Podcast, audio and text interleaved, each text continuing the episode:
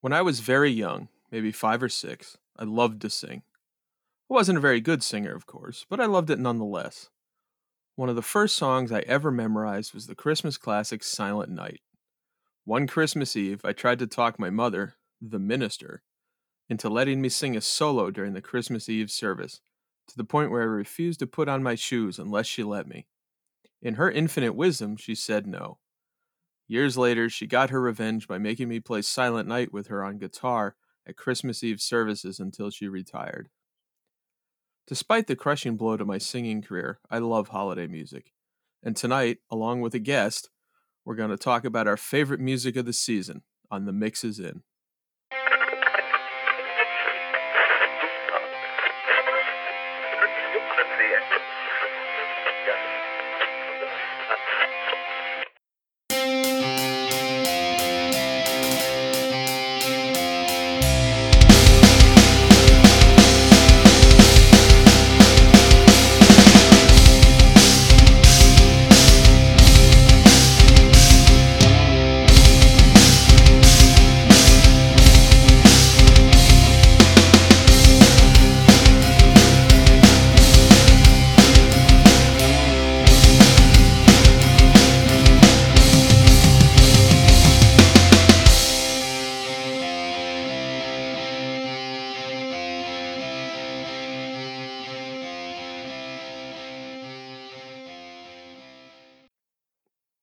Hello, and welcome back to another episode of The Mixes In, your completely erratic and occasionally monthly music podcast where we put together a mix out of whatever topic we happen to be talking about. And today, that's holiday music.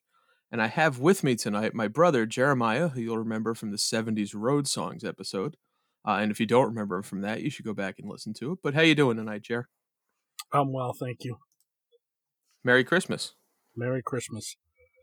I'd say happy holidays, but we both celebrate Christmas despite, you know, the Jewish last name. do you get people confused by that still? I do on occasion.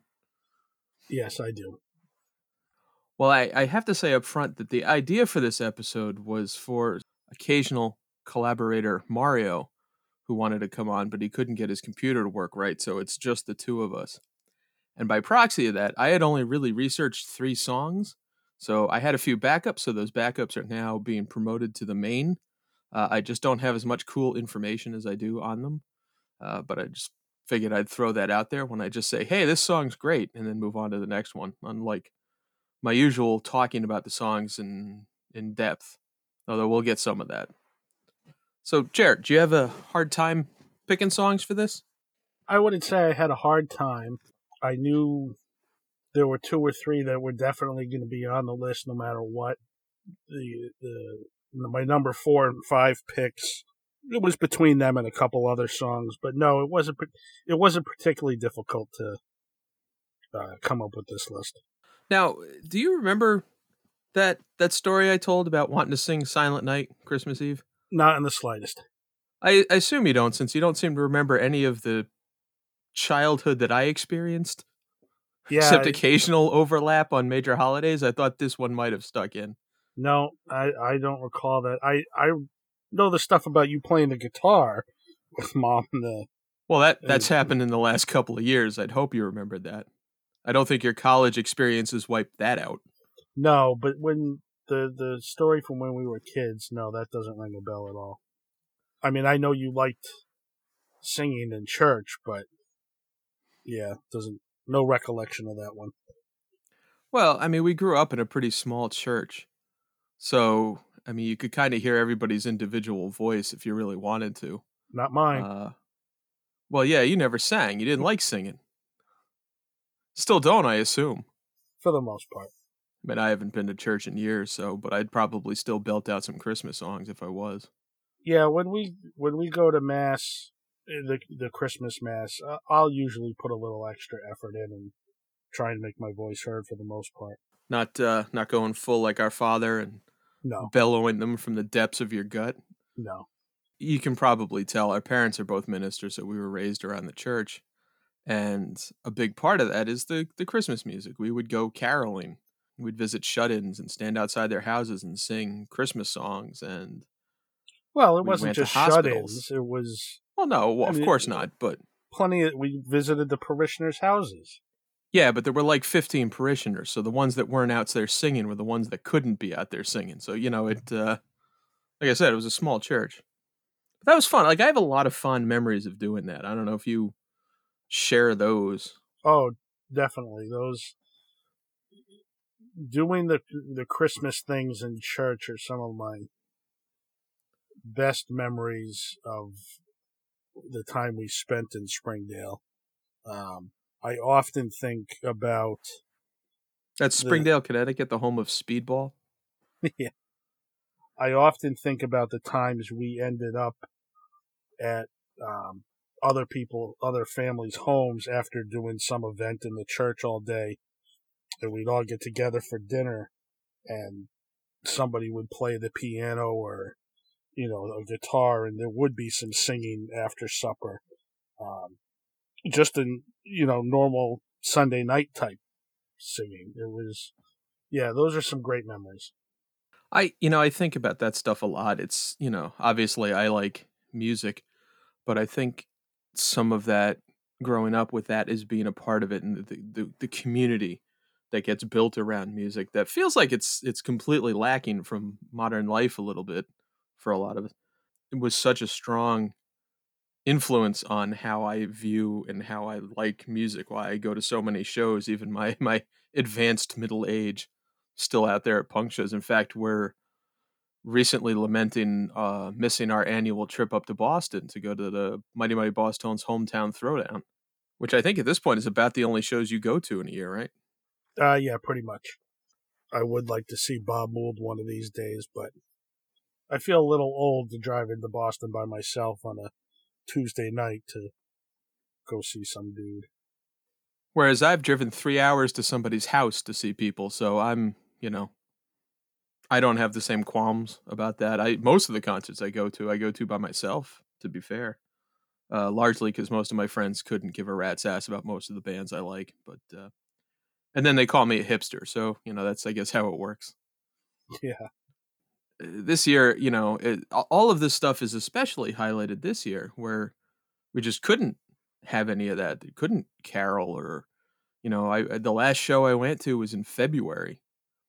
It was a, a great Jesse Malin show, and uh, it's the Stone Pony in New Jersey, Hollis Brown playing and Matty Carlock. It was a wonderful show. Didn't really think at the time it would be the last one I went to this year, especially since I had tickets to a whole bunch after that. But yeah, Yeah. no, here we are at the Christmas season, and and it feels a little little bit silent this year. Yeah, there's it definitely feels lacking to a certain extent. I mean, I think there's still plenty to be happy and celebrate, but yeah, it's definitely a different Christmas season for sure. And I, I think the net result is uh, it'll make us all appreciate everything a little bit more next year.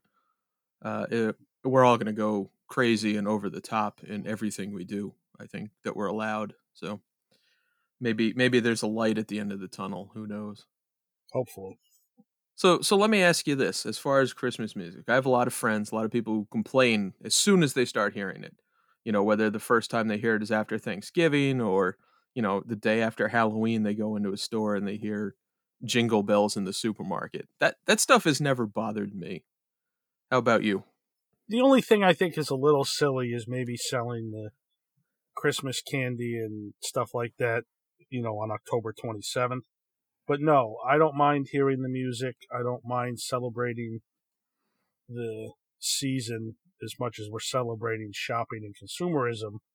Um, I don't mind listening to that stuff and hearing it and seeing it, you know, right at the beginning of November.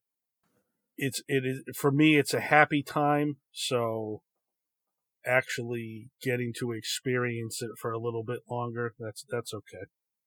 Yeah, I mean, I'm the same way. I I'm just happy, you know, to I like Christmas despite being perhaps a bit of a grump about just about everything. Uh, I love when the lights go up. I love hearing the songs and I just like experiencing the season because it's nice. And there's so little that's just nice and we try so hard to make it not nice, and it still is nice. I, I don't know. We've got you know it gets dark early, and we've got a long winter ahead of us, and you know having the Christmas light lights up a little earlier than normal, just it, it makes the time of year a little more happy before we get into those January and February winter doldrums when everything is going to be gray and the lights are down. Yeah, like uh, you know, when the lights are out and it's Christmas and you see the snow, it's still kind of nice, and you don't really have dreams of taking a blowtorch to it just yet. Yeah, or at least you do. I, you know, I live in Delaware, so whatever snow we get feels like a bonus. I don't even own a real winter coat at this point, so the storm we had the other day put a few inches down and it wasn't too hard to clean up and made everything look pretty for a few days. So I'll, I'll take it now. Can have it in February. As we're recording this, I we've still got a little bit of snow on the ground here, which is we barely had any. La- I I literally didn't need my shovel last year, so it was uh it was okay having to do a little bit of shoveling this week. Yeah, I there's a Bosstones song that I think about when I when I hear people talk about that stuff, which is this time of year, and it's the Bosstones just singing about liking Christmas and and how they can't, you know, not like this time of year, and it's a fun song. They play it at the throwdown. It didn't make my list, but it it was certainly in contention, and it was one um, that I listened to a lot prepping for this, and I just listened to a lot in general. But it, it kind of sums up how I feel. Is no matter how much of a grump or uh, you know how cynical I can be about everything else, I still love this time of year. And it's nice that the Bosstones do too, I guess. Yeah. So in in preparing for this, uh, I have a couple Christmas mixes I start listening to each year, and and a few old favorites. Uh, most of the ones that I kind of listen to, like if I'm in the car or cooking dinner or something, and I want to hear some holiday music, is tends to be kind of more rock and roll, modern stuff than older hymns or like Bing Crosby. Although I I bust out uh, a few old ones, I you know have a few CDs, and I don't really have anything to play on anymore now that I think about it. But uh, that I would listen to every year. Some you know modern, some were older. I think the the hybrid one is the Bob Dylan's Christmas album, Christmas in the Christmas in the Heart, I think it's called, that came out uh, maybe ten years ago. That sounds like your crotchety old grandpa singing Christmas tunes and my entire family hates it. Jen, my wife, hates it when I play it at Christmas, but I usually almost always when I'm cooking Christmas dinner will play it and everybody will leave me alone in the kitchen, I think partly because of it, but I love it. And that for me is the most classic fun Christmas album I listen to. But but what about you? What do you listen to as we we get into this season? Well, in the car, Rach and I put on the the couple of um, XM channels that run the longest, which and it's mostly the classic stuff. Um, I tend to like the jazzier Christmas albums. Um, there's a four Vince freshman. Yeah, I, that I, that album. Um, but there's a Four Freshmen album I like a lot, and I just that's some of my favorite stuff. The other one I listen to a lot is the Jethro Tull Christmas album. Yep, that one's heavily in my rotation. Which isn't, I mean, it, it's it's neither jazzy or classical, but eh, it's a little bit jazzy in parts. It's a it's a nice album. I have a Christmas mix that I listen to in bed every night. That's a combination of the Charlie Brown Christmas album and the Mormon Tabernacle Choir. But the for when we're in the car, it's mostly the um, classic Christmas songs, Rudolph the Red-Nosed Reindeer, that type stuff. But I, I do uh, like I generally I I go for the the hymns, the religious songs, that stuff. I, I have like I said I have a few. I do have a an album that's I think it's called Christmas Classic. It's something I got for like three bucks at a Sam Goody a hundred years ago, and it's all Bing Crosby and Frank Sinatra and Nat King Cole Gene singing Autry. classics. I no Gene Autry, but but that that kind of person, and I I've listened to that one for years and years, and I find that I like listening to those older radio popping kind of fireside Christmas songs that they'd listen to and you know, like a Christmas story, the movie.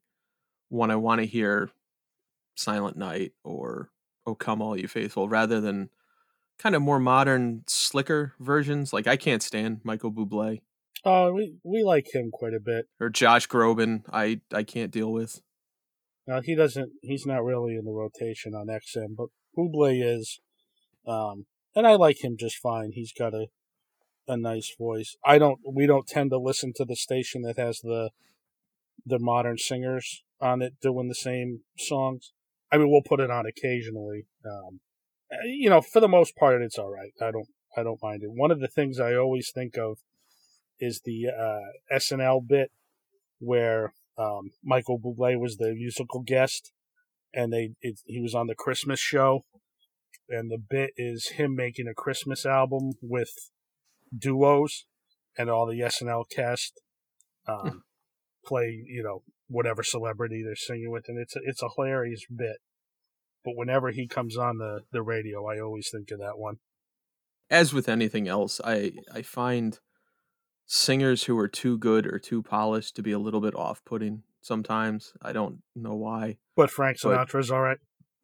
Yeah, because it doesn't sound so polished to me. It sounds, I don't know. It sounds like Frank Sinatra. It doesn't sound like the perfect perfect radio edit of Josh Groban singing, you know, the exact right notes to, you know, "Come All You Faithful." I, I don't know. Jen, uh, Jen makes fun of me a lot for this this idea, but I, I tend to shy away from perfection and these guys that try to perfect things. It's part of the reason I don't like um, uh, Celtic Thunder, which our mom likes very much. I it just ends up feeling very inauthentic to me, and I don't know. Frank Sinatra doesn't sound inauthentic. If that makes any sense. It doesn't. Thanks. Appreciate you backing me up there. You're welcome. Yeah, so I'll admit, like I said, my this was a bit of a last minute episode. My preparation wasn't that great, but I did uh I did put together some songs and I've got a few runner ups. How about you? You got uh you got your got any runner ups? Why don't we uh take a look at those? I actually don't have any any runner ups written down. If I did, it would just be um the uh Linus and Lucy, you know, because I I wasn't going to have two Vince Guaraldi songs on the list, and that one's not the one that I put on the list. Um, it's not on my list either, but it was in the the broader. It's in those mixes, and it was it was something that would be one of my runner ups. It's a fun song, and hell, I've even heard the Bosstones play it to bring them up again. Yeah, which I is always fun. Don't get me wrong, I I love the song. It's just it's just not the one that made the cut there are songs like uh, "Hark the Herald Angels Sing" that I like quite a bit. But no, I didn't put together a list of runner-ups for this. Okay, well, uh, so I I do have one, and and I want to bring it up because it's not it's not one I've known very long. I've known it a couple of weeks. So I have a sister podcast that I do called the Scary Stuff Podcast, where we we take deep dives and review. Well, it's not really reviewing, but really examine horror movies. And we just put out our Christmas episode, which you should listen to again. That's the Scary Stuff Podcast. And one of the movies we covered on that is the extremely controversial Silent Night, Deadly Night, which came out in '84, and you know caused a nationwide controversy. I remember the controversy, but I hadn't thought about the movie or seen it until we we were prepping for this episode. And I discovered that Morgan Ames wrote and put together about eight, six, some six or eight, nine original songs for this, which blew my mind. And we talk about it more on that podcast. But one of them is a song called The Warm Side of the Door. And it plays during a montage scene of the the villain in Silent Night Deadly Night working in a toy store. And, you know, listen to it, it's like, haha, you know, they really went down the AM dial to find this when I was first it, and then I listened to it and realized it was original, and then I listened to it a couple more times. And at some point, it went in my brain from being a funny song to being just a Christmas song that I happen to like. So I thought I ought to bring that one up. It's the the entire album, the Silent Night Deadly Night original songs are fun. They're they're decent little Christmas songs. They sound a bit like um I don't know, Kenny Loggins got drunk and just kind of riffed for a while. Like these aren't all-time classics, but they're surprisingly good and nice Christmas songs. Um, so I, I guess that would be my runner-up is "Warm Side of the Door" by Morgan Ames from Silent Night, Deadly Night. Which I feel like my mom somehow, even though she's not going to ever listen to this, is mad at me for talking about that movie in a Christmas context and picking one of the songs. Yeah, probably. But I, I know I've mentioned that song to you in the movie. You haven't seen that yet, have you, Jer? No, I haven't watched it yet. I've been too busy watching uh, the Berenstein Bears Christmas tree special and things like that. I don't remember that one. 79. What's your favorite Christmas special? Um, well, the Charlie Brown Christmas. But I there are there's one I really like that I rediscovered recently last Christmas, the Cosmic Christmas with three aliens come down to a town to find the meaning of the Christmas star. I, I, like that one quite a bit. Um, yeah, you mentioned that one, and the name is familiar, and I saw the art and it's familiar, but I don't remember it, so I'm gonna have to sit down and watch it if it's available anywhere. Yeah, you can easily find it on YouTube. Emmett Otter's Jug Band Christmas is pretty good. That's a Jim Henson one. Um, I don't um, believe I've ever seen that. I watched it for the first time a couple years ago, and I liked it. It's a it's a little hokey, but it it's cute and it's it's Jim Henson, so I like that work. Um, it's not one we watched as kids, and I'm not entirely sure how we missed it. But I mentioned that to a few friends the other day that I'd never seen it, and once again I found myself ostracized. Well, I don't know that it aired much on television in our area. Yeah, I don't know. The way things like The Little Drummer Boy did or Frosty the Snowman. You know, I'd have to say for me, Rudolph is probably my favorite. I was watching that tonight. That was the one that, that most felt like Christmas. But I, I think anything that had that spinning special graphic in front of it, I enjoyed as a kid. Yeah, of course. That would be the CB- CBS special title card, by the way. It's the one is that what that is? To. Yes. Yeah, that that's an a, an emotional trigger for me. I know I can taste taste our mother's cooking and and and feel the uh the the less than less than soft uh, cushions of our couch in our living room growing up. I think that couch was made out of burlap or something, maybe. All right, so yeah, so let's well let's get into it. Let's okay. let's get the the mix together. We'll we'll go.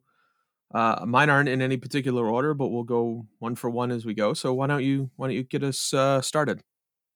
All right. So the first song on my list, and mine are in order from least favorite to most and the first one is the Carol of the Bells. And I don't have any specific memories about this. It doesn't make me think of anything necessarily. Um, it doesn't remind me of, you know, some special night or anything like that. It's just a good song. It's a popular song. It's used in all kinds of advertising. I mean, if you don't know it by the name, you'd hear, you'd recognize it if it was played for you. Um, I like classical renditions of it. I like versions that have vocals, versions that are instrumental. Um, the it's just a good song. It's it's got an upbeatness to it. I tend to gravitate more to the upbeat hymns rather than the slower ones. So that it makes the cut for that reason. And for the Spotify playlist, there's a, a version by I don't know if they're a pop band, what you would call them, a duo called the Bird and the Bee. Um, and I heard it years ago. Um, I think it came out 2007. Um, and it's it's a particularly catchy version. It's it's a neat, odd little, you know, there's some electric to it, whatever. It's it's just a neat version of the song. Cool. Yeah, that's that's definitely one I enjoy. Don't know if I'd call it one of my favorite hymns or Christmas songs, but it's certainly it's certainly nice. All right. Um, well, I'll kick it off with one we've actually talked a little bit about in passing, which is another Christmas song by Jethro Tull. This is off of the Jethro Tull Christmas album, which we talked about a little bit earlier, which I think is still the last Jethro Tull album to come out, isn't it? No. No? No. Okay. But yeah, it's it's just a great kind of quiet Christmas song. It's called Another Christmas Song. It follows their more famous A Christmas song on the album, and I think that's how it got its name. And it's it's a more classic. It's you know, it sounds like a Jethro Tull song, but it's about an old man wanting, you know, calling his family back, and there's sort of mystical undertones to it. There's uh, a notion of family. There's a notion of one of the the aspects of Christmas, which is everybody kind of returning and getting together and being together, and how important that is. And it it really delves into that a little bit, while also feeling like it's got that kind of Jethro Tull vibe of being somehow a modern folk song. Uh, when I listen to it, I picture a Father Christmas looking dude in a hut somewhere in the steppes or something, and you know, putting out a call and his family coming in through the snow and returning home to a wooden table and I don't know, big bowl of goulash or something. But it's it's very evocative to me. And I, I just I like the music, I like the way it's sung, and I like how much it feels like the things I like about Christmas. So yeah, so that that'd be my my first one on here. Yeah, that that's a good one. It's it's it's also not as heavy handed as a Christmas song is. The other no. The, the, the first song. And and that's one of the the a Christmas song is one that I like quite a bit and I like listening to at Christmas time, but it's a little trite, it's a little heavy handed with the message. Um, the music is great, the song itself is wonderful. Um, but yeah, they, I definitely couldn't couldn't justify putting that one on. But you're right. Another Christmas song is, a, in my opinion, it's a much better song in terms of um, it being a Christmas song.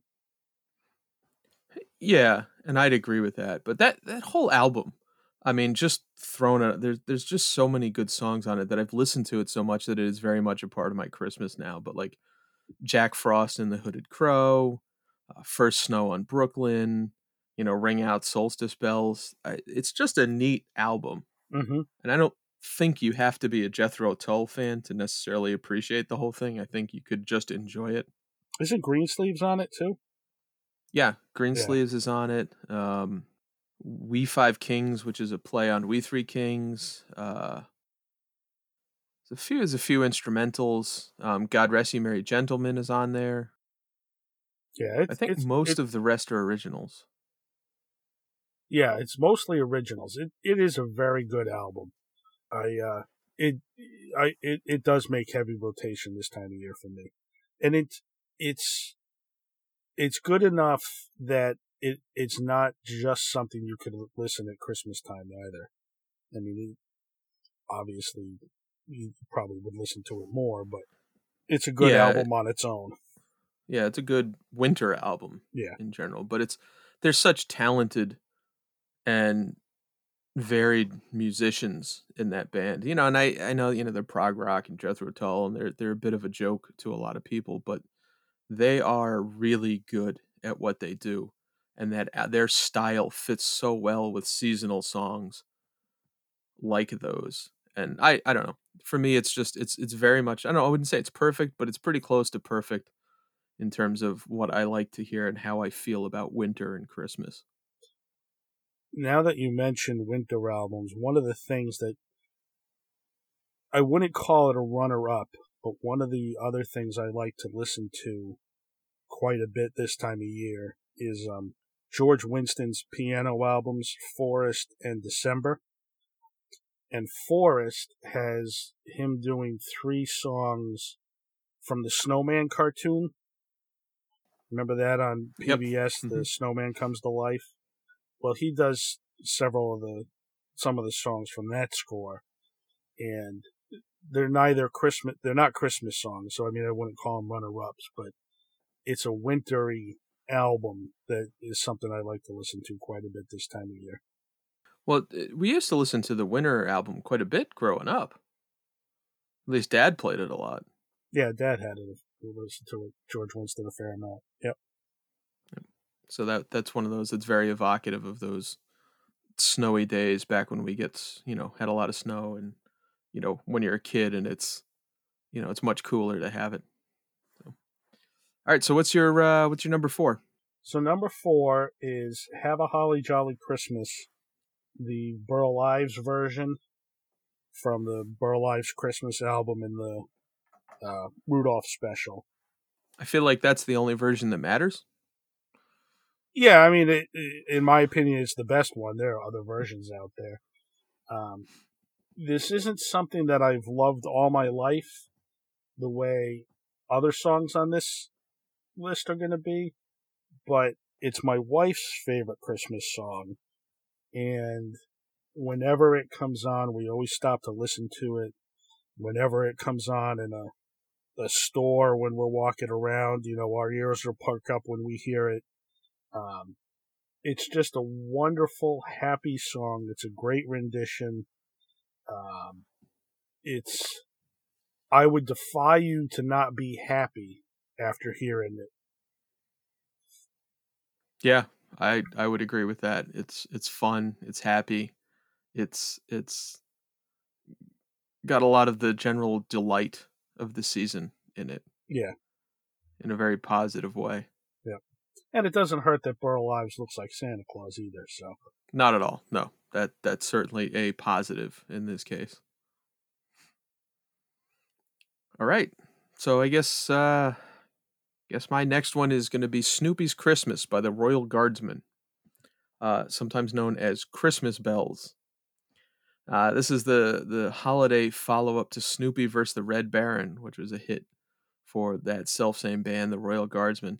Uh, this one in particular, Snoopy's Christmas, was hugely popular in Australia and New Zealand. It was released in 1967 and it charted number one in both of those countries. And I don't think it hit number one in England, but it was popular there. And it's, you know, popular here in America, but not to the extent it is overseas. And if you've never heard it, it is essentially Snoopy and the Red Barons version of the 1940, 1914 Christmas truce, which was initiated by the soldiers. If you've never heard about that, it's the one where they got up out of the trench and shared a drink and looked at pictures of uh, each other's families and cleared off the dead. And in one case, played a, a soccer match. And in the song, it's a story song about Snoopy and the Red Baron, and Red Baron Snoopy thinking he's got caught dead to rights, and Red Baron forcing him to land and them sharing a drink in uh, the neutral zone. is initiated by the Red Baron, which is again the the Christmas truce was initiated by the Germans. And it's a fun song. It's a nice song, despite the the somewhat oddly heavy topic.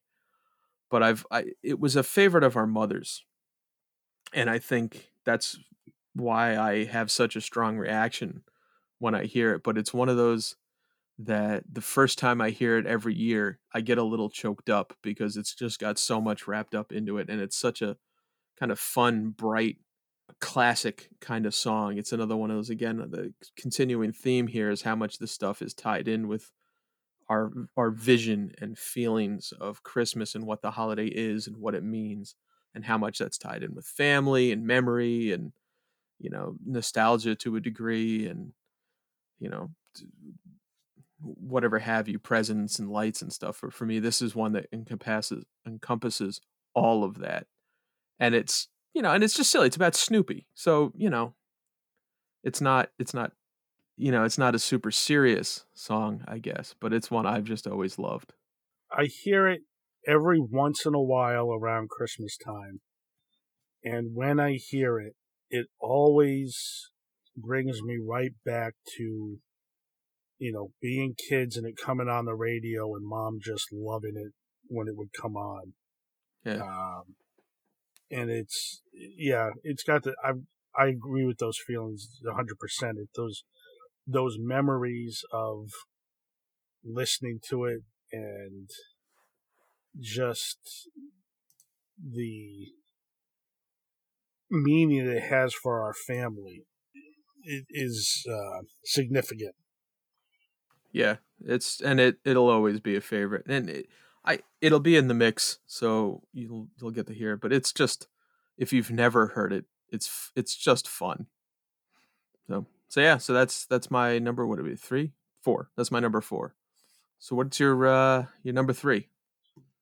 So my number three is Joy to the World. And for me, this song represents all my Christmas memories just in one song. Caroling with the people in our church, going to New York City with dad to go to FAO Schwarz, St. Patrick's Cathedral and Rockefeller Center. Yeah, every year at Christmas growing up, we would go into the city with our father and we would, you know, do all of the big Christmas, like Jared said, FAO Schwarz, Fifth Avenue. We'd always, you know, take one special trip like the Empire State Building or something. But when uh, when people talk about New York doing Christmas better than everybody else, uh, which I think is something mostly New Yorkers say, but I will say that it's very much true. Anyway, go ahead. So yeah, this this joy to the world just it's all those things wrapped up in one song. It's it you know it it it builds as the as you go through the song. Um, it's a it's a closer at Christmas concerts. Um, it to me it's it's just wonderful. I mean, I can when I hear it, especially when I hear it sung by the Mormon Tabernacle Choir, I can picture being in mom's room after she's wrapped up everything for the evening and she's got, you know, some Christmas concert on PBS or whatever on the TV. And it's, you know, they're, they're singing that and, you know, mom always loved that song, but I mean, it, it's all, it, it represents all that happiness in, in one song for me. Yeah, I mean, I can't argue with it. It's probably my favorite of the big Christmas hymns to sing. That and it came upon a midnight clear. Like if I could only sing two, it'd be those two. I don't mean sing like sing well. I mean these are just the ones I enjoy belting out. But yeah, Joy to the World was probably my favorite growing up. It's it's a very dynamic song. It's bright, it's powerful, and it's it's got that energy, that swelling hope that's such such a part of Christmas to it, I'd say. So yeah, good choice. All right. So for me, my next one is here's where we get a little sad. And I find that I like sad Christmas songs these days more than the happy ones to a degree. Which I think is just I was trying to think about why I, I gravitate to these so much. And some of it is just, you know, getting older and and some of the magic eh, being a little bit gone, although not so much because I still love Christmas, but it's there's a sadness to it. You know, I don't like talking to my brother here, but we don't get to see each other that much. So, you know, that's that's a part of all of these things that's wrapped up in it. So my third song is Xmas Time by Jesse Malin. This is the 11th track off his 2002 solo debut, The Fine Art of Self Destruction. It was actually released, the album, on December 24th, so it is very much a Christmas song. It's a breakup song. Uh, he, it's something he recorded originally on tape to send to a girl to get her back, and he hadn't intended to put it on the album, but it didn't work. So we thought he'd get something out of it. So he uh, put the song on the album, and it's it's a wonderful. It's very like I said, it's a breakup song. It's it's a very emotional song, and it's it's about somebody who who sees somebody else has moved on, and they haven't quite, but they're trying very hard to be happy for the person you know, and it's about walking around the city and seeing all the Christmas stuff, but not necessarily feeling it because, you know, you've got this this hard bit in your heart right now. And it's it's just a nice song. Uh, he does he plays it a lot. In fact, earlier the evening that we're recording this, Jesse Malin did a live stream holiday show, and he played it on that, which was really nice. Uh, my favorite version is actually off his live album called Mercury Retrograde, and it's like it's it's one of those songs. It's it's a full band on the album, but it's almost better when it's just a solo acoustic, and that's what it is for him. When I've heard it a couple times, I have been live to two Jesse Malin Christmas shows, where he played in Philadelphia right before Christmas, and he played it at neither of them. So I've still never seen him play it in person, which Pure is a little bit irritating. yeah, you know, he uh he played Winter by the Rolling Stones at one of them, and he played uh, Christmas Baby Please Don't Come Home or Please Come Home at the other one, but not his own Xmas time or Christmas time. Uh, I've always been a little irritated about it. So when he played it tonight at this Christmas show, it's like, oh, you son of a bitch. but uh, but it's one I'm always glad to hear, and it's it's just a good song.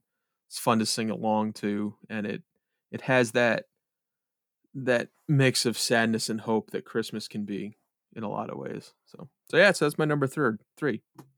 I don't know why I can't say third or three tonight, but clearly I can't. Guessing you don't have a lot to say about that one, huh? I have no comment on that one now. Never heard. Sorry, you'll you'll know my next two at least.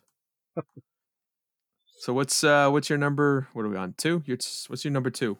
So my number two is O Come O Come Emmanuel, and this one specifically, I've got two. Well, it reminds me of being in church at those Christmas services, um, and the lights. You know, it's dark outside, and the lights are down. Um, and it it just it makes me think of being in church and singing Christmas hymns. But the the other thing I think of is when I was a freshman in college, I had a, a tape of instrumental Christmas songs, and it was you know a three dollar pickup at some you know Sam Goody or something like that. It was just a cheapo tape. I wanted to have a Christmas tape to listen to at the end of the semester and there was a "O Come O Come Emmanuel" was on the album, and it was a particularly nice version of it. And I can remember listening to that tape, you know, during midterm, you know, during the finals, um, riding around the bus at night, um, or walking around campus, just to get out of the dorm and take a break or whatever. Um, at you know at, at the end of the year, and it it definitely reminds me of you know the there was a certain amount of happiness to finishing that first semester and being able to go home for a Christmas break. I don't know. The song definitely reminds me of that period of my life, you know, freshman year of college and uh, Did you get the Yeah. Mohawk freshman year or your sophomore year? sophomore. Yeah, it was that was the in the summer of going into my sophomore year of college. Not really relevant to the Christmas story. I was just trying to remember because I remember you coming home for Christmas and mom just not being happy about the presence of your haircut. Yeah, well, I mean, it was it was a longer mohawk, but that by that time, but yeah, that was the end of my uh, sophomore fr- or first semester. Well, that's cool. So let me ask you this: uh, outside of that tape, do you prefer listening to musical or instrumental versions or versions with singing of the songs? You know, that's interesting because I think I prefer of this song in particular or any song In in general, just in general. in general, I probably prefer instrumental versions. Um, just because if it's not a singer I particularly enjoy, like I, I don't care to hear Frank Sinatra's uh, Silent Night that's on XM all the time. But when um, Gene Autry or Bing Crosby do it, it's fine. So when it's a song that being sung, it really depends on who's singing it. Will impact my enjoyment. But whereas if it's an instrumental version, I can almost always get behind it. Now, I, I'm not. I, I will admit this: if it is a sung, if it's a version with lyrics for "O Come O Come Emmanuel," I'm in, and I'm in the car alone, I can get choked up singing it out loud when I'm by myself. Um, so in that case, you know, there are times I do like to hear the lyrics. Cool. I I'm a lyrics man myself. I know what I said before about not liking that many singers, but I do prefer to hear these songs sung. Like I like to try and harmonize while I'm singing along in the car rather than realizing how many of the words I've forgotten over the years. Also, when it when they when they do include the lyrics, when there is someone singing, it's usually the full version of the song. Where when it's instrumental, the most you really get is one or two verses because otherwise it's just going on and on with the the same music. So it will be yep. a longer version of the song when they include all the lyrics. I have a uh, mandolin one that's just music that I enjoy, but beyond that, I'm I'm I'm a I like to have the words. Cool. Oh come, oh come, oh come, Emmanuel. Yeah, I think I can remember the words to that.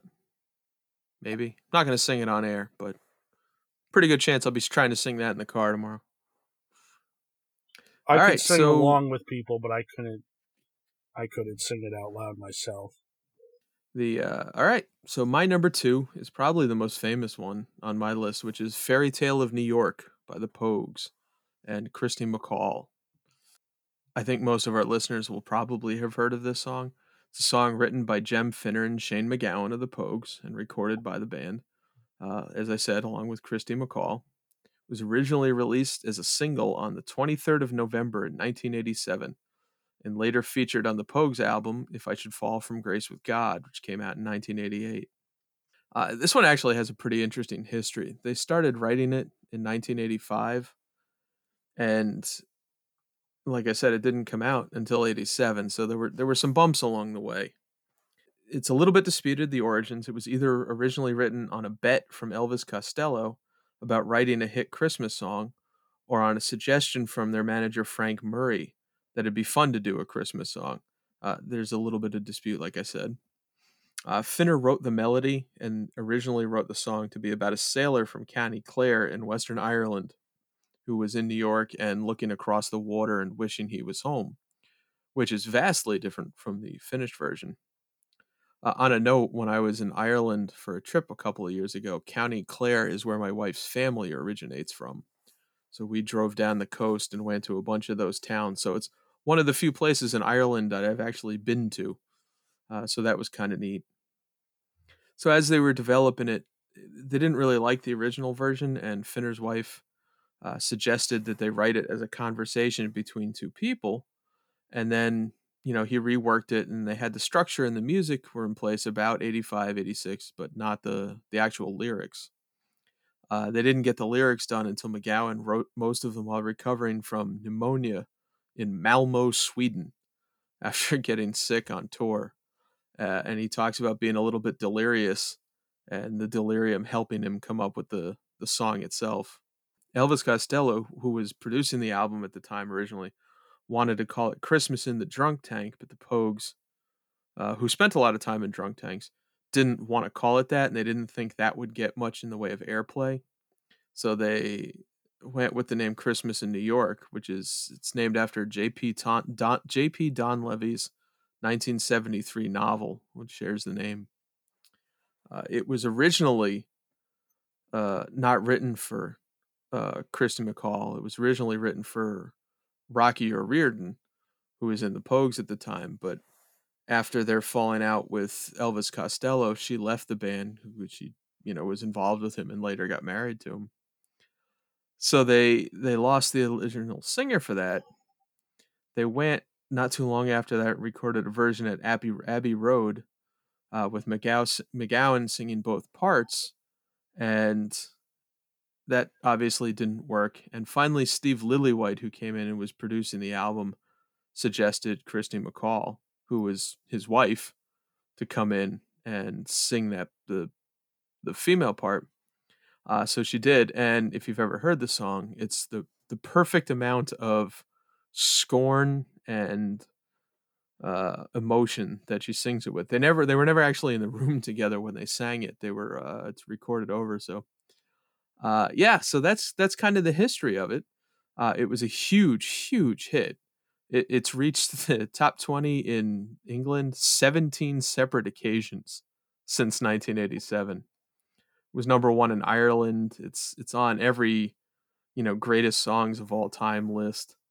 Uh, it didn't, interestingly enough, it never made number one. Even the year it was released, it was beaten that year uh, by the Pet Shop Boys' "Always on My Mind" cover, which is another fascinating song. And if you've never listened to that, go listen to that too. It's not really a Christmas song, but it's pretty cool. There's always some controversy about the language, uh, especially in England, because it says arse and slut, and there's a gay slur in it. And a lot of people would take that out. Some people still sing it. So I, who knows? Uh, it's not my favorite line in the song by any stretch. But the defense tends to be that these aren't nice people singing in the song. So they would say something like that, which a little weak in my mind. I mean, at the time it was whatever, but now that we're a little bit more enlightened and a little bit trying to be a little bit more respectful and human to everybody, uh, I think it'd be okay if people started singing it without the slur. Anyway, yeah, it's in the original. There's a cool video attached to it. It's black and white, and it shows them in New York. Uh, Matt Dillon's in it, plays a cop. Yeah, it's just it's a fantastic song. It's the perfect city Christmas song. It's it's a bit mean, it's a bit sad, it's hopeful, it's dirty, it's bright, it's it's everything. It's all of the emotions of Christmas in this one narrative about these people who loved each other and maybe don't anymore, but tried to be good to each other and then couldn't. And it's, I like things that are imperfect. I like things that are real and human. And it's perhaps one of the most human Christmas songs I've ever heard. Uh, so that's that's why I love it. And uh, I haven't heard too many different versions of it. I, I mostly listen to the original, but Jesse Malin, who I mentioned a few minutes ago, has a cover of it with Bree Sharp. Uh, you might remember Bree Sharp from the 90s. She had a hit song called David Duchovny, and she's done a lot of great music since, but uh, I think that's still technically her claim to fame. But their version's a lot of fun. It appears on Jesse's uh, On Your Sleeve covers album. Uh, but yeah, uh, the original Pogues version still the best. It's a perfect song, and it's maybe the most perfect rock and roll type Christmas song that's ever been recorded in my mind. So is this one you know, Jer? Is this one you like? I don't recognize the name, so I'm assuming if I've heard it, it's not very significant to me. There are a ton of covers of it, though. I just went and looked on YouTube Music. There must be 30, 40 covers of it, including John Bon Yeah. Jovi. Yeah, I mean, oh, that version's bad. Just throwing that out there. I I have heard that one. It's not good. He does not have the voice for it. You gotta you gotta have a little uh little drunk tank in your voice to really pull it off, and God knows Shane MacGowan has that. Yeah, so that's that's my number two. It's it's a song that I listen to a ton of this time of year. Uh, that my wife rolls her eyes at me every time it comes on, but I still love it. Cool. So my number one is Christmas Time is Here. Vince Guaraldi on the Charlie Brown Christmas album. Good choice. I don't know if it's it's not Linus and Lucy. I assume it's one of the more popular tracks from the album because you hear it a fair amount outside of that. Um, but I love the I love the snare, which I assume is supposed to sound like falling snow or evoke the thought of falling snow. It makes me think of December evenings when the sun is set and the lights are down low in the house, except for maybe the Christmas tree. Um, it makes me think of being a little cold. Um, you know, if you maybe you forgot your hat or your gloves and you're outside, it it, it makes me Or inside at your house, for that matter. or inside of our house, yeah. Um, it makes me think of children at Christmas time and how wonderful it can be for some kids.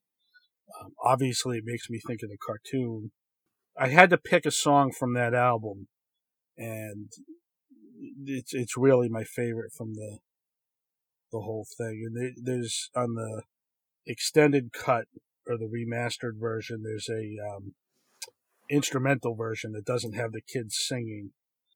Honestly, I, I don't like that version quite as much. I like the one with the kids singing better, just because you know it, it makes you think of the the kids ice skating on the lake and S- Snoopy being a primo ice skater and you know, giving Lucy a kiss. And as far as jazzy tunes go, it's it's it's an excellent composition, I think. And like I said, I enjoy the, the a jazzier version of a Christmas songs. I, I'm kind of attracted to that. The sound of the song in my head is is what jazz sounds like in general. Just the the instruments and the the mellowness of it. Um, and I, I, I, I like it a lot. Well, it's a great song. I can't argue with that. It's a masterpiece. And that special, the Snoopy Christmas special, is, you know, perhaps the all time classic of the genre. And certainly that song is the the killer moment, maybe. That's cool. I, I haven't heard that in a while. I haven't sat down and watched the special this year, so I think I'm gonna do that after we're done recording. Nice. But that's a pretty good number one. I can see uh, everything you talked about is absolutely right where that hits, right in the, the nostalgia feels. I, I, I go to bed every night listening to it. And, I mean, I'll hear I'll hear that track before I fall asleep almost every night since the middle of November at this point. Not gonna lie, that's adorable. cool. Ah, yeah, I that's that's I can't argue with that choice. That is a a number one prime Christmas tune. Cool. All right. Uh, well, my final one, I know you know because we have probably stood. It's probably the last song we have maybe stood next to each other singing, which is Xmas Time. Sure don't feel like by the Mighty Mighty Bosstones. This is their cover of the original, which was done by the Dogmatics uh, for a Christmas compilation in 1984 called A Midnight Xmas Mess. Uh, the Dogmatics version is pretty rough around the edges. It's almost rockabilly feeling, uh, whereas the Bosstones', which they recorded in 1997, uh, for the album A Home for the Holidays, which is a benefit for the Phoenix House, a nonprofit drug abuse charity, is a little bit more polished, uh, a little bit more, I want to say, sad, maybe. I mean, the original isn't exactly, you know, positive, uh, but it's. The tone of their track is a little more downbeat. I guess that's not the right word, yeah. but it's a little yeah interesting other songs on that particular album are things like Socket to Santa by Marshall Crenshaw and uh, Please Come Home for Christmas by Aaron Neville. So while I don't have that particular album, I'm kind of curious to listen to it straight through because it seems like it'd be a little bit wild. And I'll say this the Wikipedia entry that mentions this song is wrong, and everything that pulls from that is wrong because they all say that the Bosstones recorded it in 2005 which is not true. Uh, I don't know why, and I, I I don't know how to correct Wikipedia, so I didn't. There's also a Letters to Cleo version that was released last year. That's pretty good, but for my money, the Bosstones version is the one. It's better than the original, and it's it is a perfect Christmas song, and it's it's a sad song. You know, sure don't feel like Christmas is how the chorus goes, and it's about being in in Boston and you know homeless or poor and being down in Filene's basement with no money to spend or sleeping outside when it's cold and how the the lights don't mean as much when you really can't when you've got no one to celebrate with you know it reminds me of my my years in Boston you know I wasn't that lonely but I'd spend a lot of time just wandering the city by myself there's a loneliness to Christmas or there can be and an isolation for a lot of people. And this song is about that. It's about that side of Christmas where, as bright and hopeful as it is for some people, it's as dark and sad for others. And I, you know, obviously, from you can hear from us talking that Christmas has always been a big part of our lives. We're not the kind that that get very sad at the holidays, although it's happened. But the song talks about that, and it's it's a sad song, but it's a beautiful song as well. And I'll tell you, the Bosstones have played it a bunch at their throwdown, and it's always a moment where everybody in that crowd stops and kind of looks around and sings it together. And for me, the best music is music that's sung together. And it's one of those songs where you you feel everyone in that crowd when you're singing it and that has always been a big part for me i mean it's a great song musically sonically the way it's but when you're standing in a crowd of sweaty punks who you know just got together for the first time all year and only see each other for a couple of days and go to these you know these concerts and then you sing this song and you sing about the holiday usually that just happened you know, and everybody there didn't have families to go home to, and you, you just you, you feel there's a there's a togetherness in the loneliness of the song, and there's an emotive quality to it that eh, is very human. And when you're singing it and you're you're with all of those people, uh, it really it really gets to the the core of, of Christmas and all these ideas we keep talking about: family, hope, uh, holidays and what all this stuff means, and you know the cold winter's day and what being warm at the end of it can can do. Uh, so for me, it's it's those special memories of of singing it and hearing it at these shows. But I've also I've I've always loved it. The first version of it I owned was on a disc burned to me by my little brother, and yeah, it's a pretty special Christmas song for me, and I'd say it's my favorite there as as adults there's a little bit of a sadness and bitterness to Christmas in that you and I have always been fortunate enough to always have a roof over our heads and not have to worry about where our next meal's coming from. But as an adult, you can't ever go home again. So there, there's a little bit of sadness to this season and, you know, thinking back about you know, when you were a kid or the way things used to be. And this song's tone captured that feeling perfectly. They capture that melancholiness that you can experience this time of year, and I've I've you know experienced it plenty. Sure, but there too. but there is a wonderfulness when we're at those shows and we're all connected, singing it at the top of our lungs after, you know, getting sweaty and bouncing around and banging into each other for an hour and a half. That is really pretty awesome to experience and we've been lucky enough to experience it a couple times because they don't play it at every show every year no. but when they do boy, they knock it out of the park, and it's it's definitely a highlight of any show they play it in. For me, for sure. Yeah, absolutely. Same. You know, there, there's a line in a Bob Dylan song that I think about a lot. Uh, it's in the song Mississippi, which is you can always come back, but you can't come back all the way. And he's not referencing Christmas or childhood or anything, but it's what I always kind of think about when I hear that line. And this song uh, kind of fits in with that and what you're talking about, which is, you know, you, you never you never quite experience Christmas the same as when you're a kid, but you always remember experiencing it as a kid. Uh, and yeah, and this song gets that tone. So yeah, it's it's absolutely my favorite Christmas song.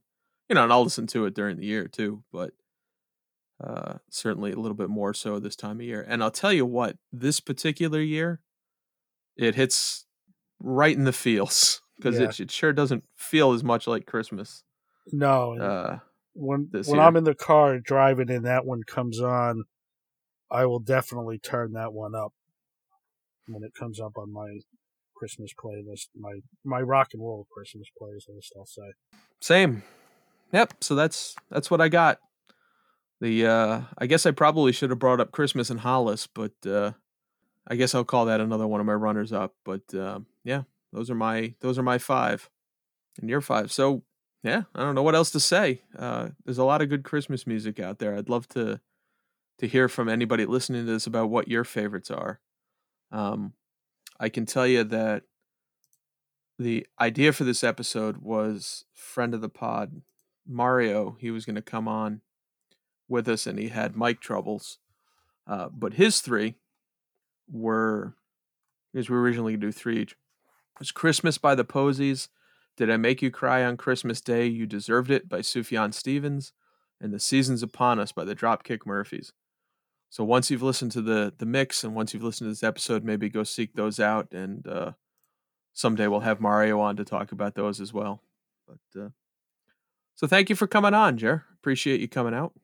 Thanks for having me. This was fun, and hopefully I'll have this out before Christmas. If not, uh, think of it as the New Year's episode. It's probably going to be your weirdest playlist, I would think. Almost definitely, without question. But uh, you know, who knows what the new year holds? We'll uh, we'll we'll try and top it a few times. So yeah, so that's uh, anything left to say? No, Merry Christmas.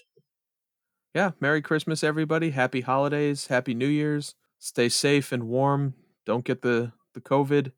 Stay at home and don't don't go traveling. Uh, save that for next year, and we'll all get together next year and have a big party. How's that sound? Yeah, sounds great. All right. Merry Christmas, everybody. Thanks for listening. This has been the Mixes In.